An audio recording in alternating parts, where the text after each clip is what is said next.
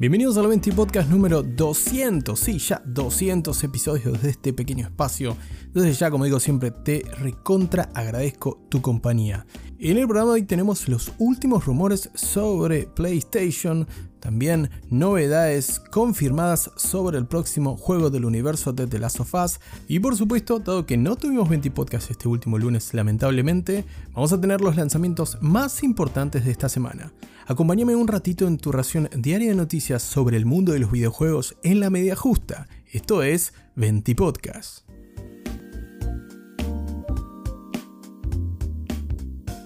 Comenzamos el programa de hoy hablando de The Last of Us. Sí, y si te viste el último episodio de la primera temporada de The Last of Us con Pedro Pascal y Bella Ramsey, seguramente estás manija por querer hincarle el diente a esta historia y ver cómo continúa la cosa. En caso de que no lo hayas jugado anteriormente, tenés el Part 2 o el segundo de Last of Us en PlayStation 4 y PlayStation 5. Y en caso de que no tengas consolas PlayStation, recordá que el próximo 28 de marzo tendremos ese del primer juego de 2013, estoy hablando de The Last of Us Part 1, que llegará a Steam. Así que sí, no hay excusas para zambullirnos en este apasionante universo posapocalíptico. Con motivo del final de la serie y de cómo continúa el universo de The Last of Us en el mundo del videojuego, Hace poquito Neil Druckmann participó del podcast de Kind of Funny y mencionó que están trabajando fuertemente en la próxima iteración para este mundo de The Last of Us. Estamos hablando del proyecto multijugador que nos llevará, digamos, a una nueva dimensión dentro de lo que es el juego, a pesar de que muchos ya tuvimos una pequeña probadita de esto en el modo de juego multijugador Factions que salió con el primer título de esta saga. Dicho lo cual, el propio Neil Druckmann, escritor y director de los primeros dos juegos, confirmó que durante este año vamos a tener muchas novedades sobre este título. Porque sí, seguramente muchos nuevos fanáticos querrán meterles muchas horas en el universo de The Last of Us y un juego multijugador se entiende como una movida bastante inteligente para que los fans se mantengan con el hype bien arriba con respecto a esta IP luego de que concluyan los dos primeros juegos que más o menos si sumamos ambos rondarán las 40-45 horas de juego en total. Respecto a un tercer título en la saga principal, Neil Druckmann mencionó que seguramente los fans estarán ávidos de poder jugar un tercer episodio, pero no hay nueva información al respecto. Lo que sí, seguramente los ejecutivos de HBO lo agarraron del cuello a Druckmann, esto lo digo sin pruebas, pero sin dudas, lo agarraron al querido Neil y le dijeron, pibe, ponete a escribir The Last of Us Part 3, que esto es una máquina de generar billetes. Así que si bien de esta tercera parte de la saga todavía no tenemos nada confirmado, sí sabemos que el multijugador ya se encuentra en desarrollo y que seguramente tendremos muchas novedades a lo largo de este año.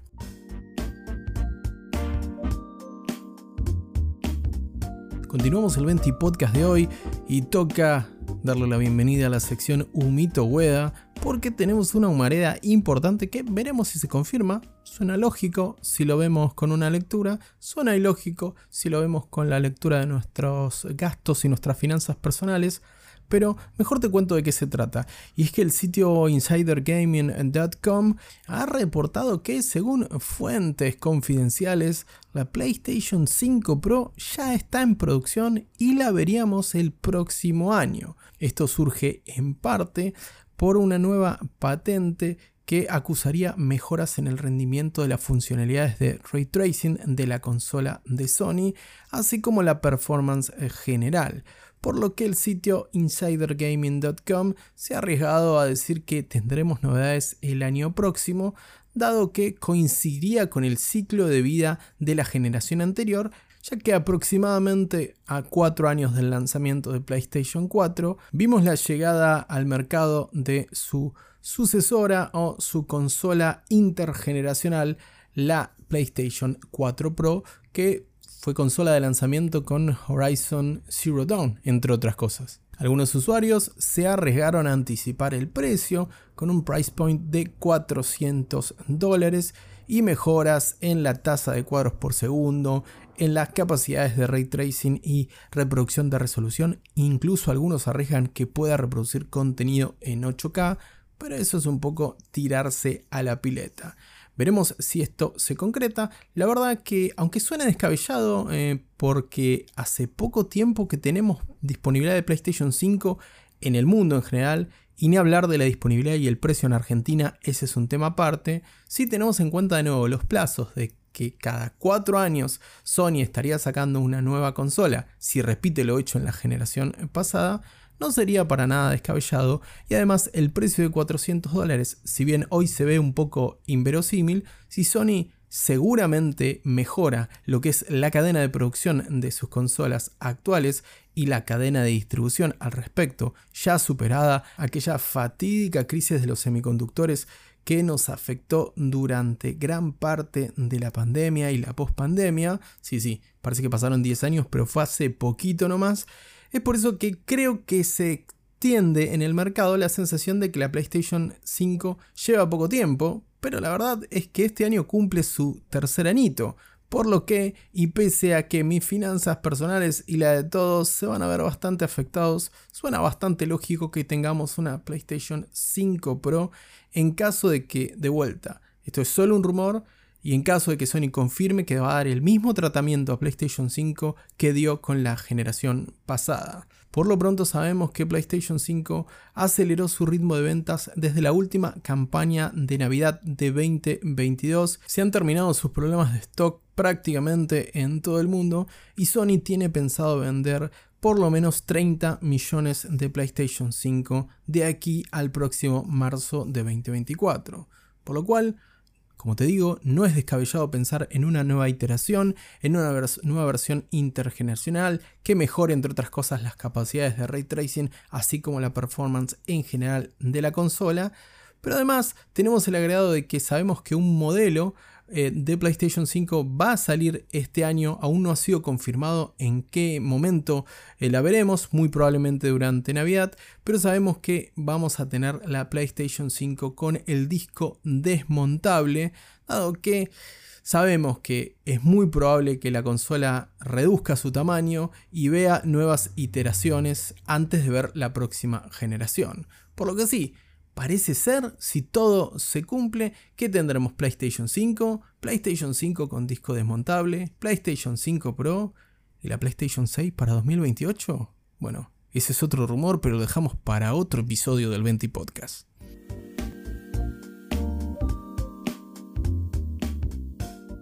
Y si pensaste que me olvidé, no, no, estás equivocado, estás equivocada. Acabamos con los lanzamientos más importantes de esta semana.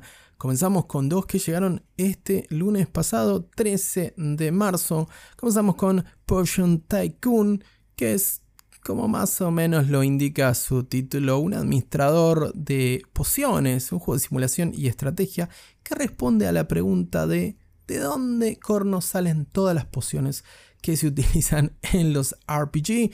Bueno, salen de Potion Tycoon, incomprobable, pero acá vas a poder administrar tu propia tienda, tu propio imperio de venta de pociones mágicas, poder trastear un poquito con nuevas combinaciones y poder tirarte de palomita a la administración de recursos y al capitalismo mágico, por decirlo de alguna manera.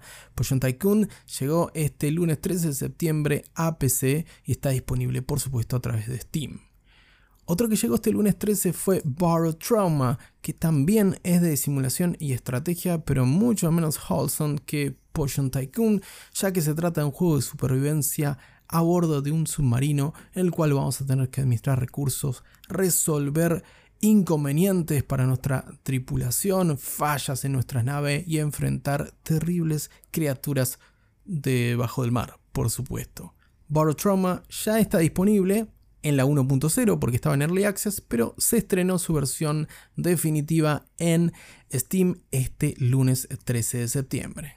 Dejamos de lado la estrategia y la administración de recursos y nos vamos de cabeza al JRPG con una nueva entrada de la saga The Legend of Heroes con Trails to Azure que llega a PlayStation 4, Switch y PC este martes 14 de marzo. Por lo que sí, si sos fanático de esta saga, imagino que te vas a tirar de cabeza a Trails to Azure o si no, es una gran saga para tirarse de cabeza y zambullirse en un verdadero pozo de horas. Dejamos una gran saga y nos vamos a otra cuando el 17 de marzo próximo llegue en exclusiva a Nintendo Switch Bayonetta Origins Cerisa and the Lost Demon, el spin-off que sirve como precuela de la saga Bayonetta.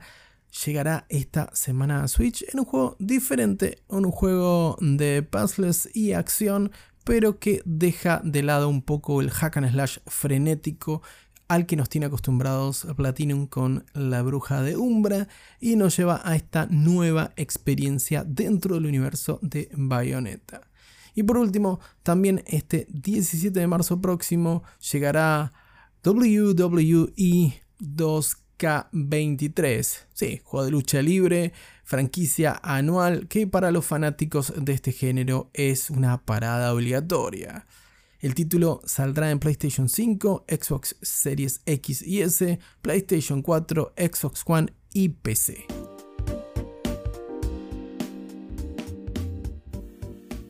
De esta manera terminamos un nuevo 20 podcast. Te agradezco por supuesto por la compañía del otro lado. No te olvides de compartir el programa si te gustó el episodio de hoy. Y si no te gustó, dale copa, te compartirlo igual. De nuevo, muchas gracias por estar del otro lado, te mando un gran abrazo y que tengas una muy bonita tarde.